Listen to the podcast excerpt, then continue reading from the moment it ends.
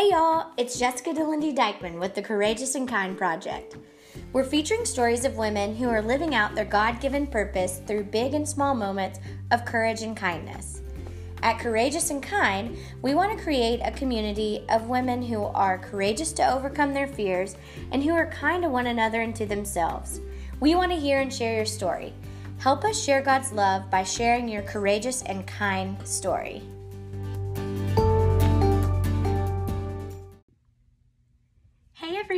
We are on week two of the Courageous and Kind verse of the week. I'm Jessica DeLindy Dykeman, and I am here to you to share with our verse of the week. This week, our verse comes from Matthew 6. Our verse is Matthew 6 33, and the verse says this Seek the, te- the kingdom of God above all else and live righteously, so he will give you everything you need. That is, that verse is stuck right in the middle of chapter 6, which has so much to say about seeking God first and not worrying. So let me back up to Matthew 6:25 where Jesus is teaching about worry.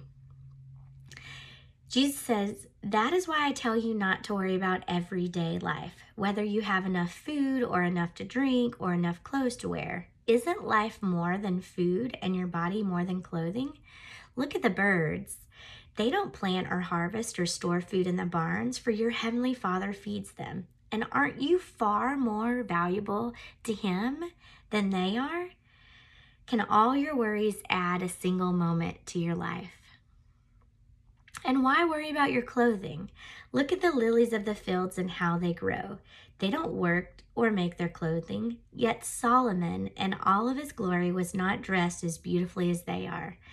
And if God cares so wonderfully for the wildflowers that are here today and thrown into the fire tomorrow, he will certainly care for you. So, why do you have so little faith? Jesus said. So don't worry about these things, saying, What will we eat, or what will we drink? What will we wear? These things dominate the thoughts of unbelievers, but your Heavenly Father already knows all of your needs.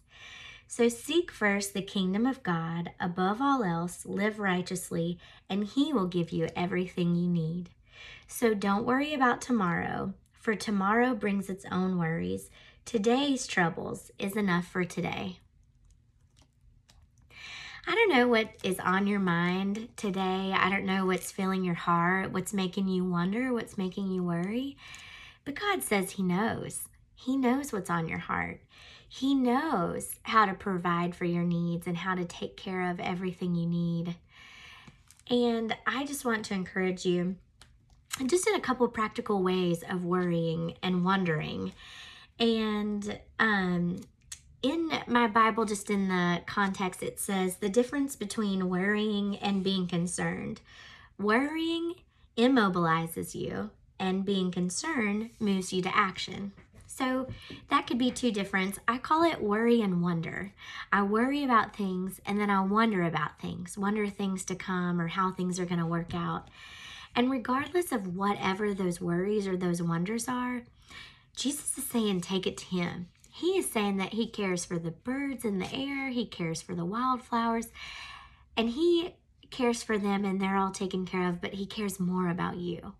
We as humans are created in God's image, and He has a plan in store. And so, one of the remedies to, wor- to worry is to seek God first above all else, and He will give us everything that we need. So, let's talk about a couple practical ways on how to deal with our worry. One of the things that I love are scripture cards. I have a lot around the house, and it's just a practical way for me to be able to put my worries to the Lord and to seek Him first. And so, right here, I have a little spiral notebook. It's got three by five cards, and these are my scripture cards. So, what I'll do is I'll Google or go through the concordance of my Bible or search in my Bible app whatever thing is bothering me. And so, let's say it's your finances that are bothering you, and you're worrying about whether there's going to be enough money in the bank or not. Do you know that the Bible has a lot to say about wealth and money and how we handle it, I found a I found a Bible verse in First Chronicles 29 12 and 13, and it says, Wealth and honor come from you alone, and you rule over everything with power and might are in your hand at the discretion of the people and are made great. Oh God, we thank you and we praise your glorious name. This verse right here just reminds me that everything that I have comes from God. And so there are so many scriptures in the Bible that um, are very applicable to what is going on in our hearts, what our wonder is, what our worry is. So I just encourage you today go to Google, go to your Bible search, your Bible app search, or the concordance, and look up a word. Say, what does the Bible say about this? And there will be verses on everything.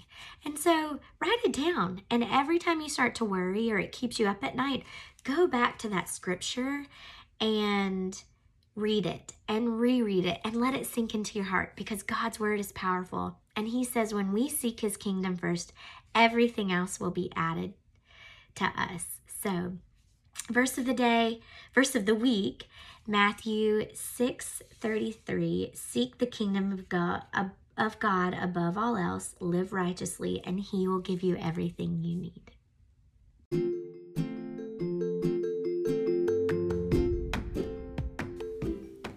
Thanks again for listening to the Courageous and Kind podcast. If you have a story you'd like to share or know someone who does, please visit courageousandkind.org.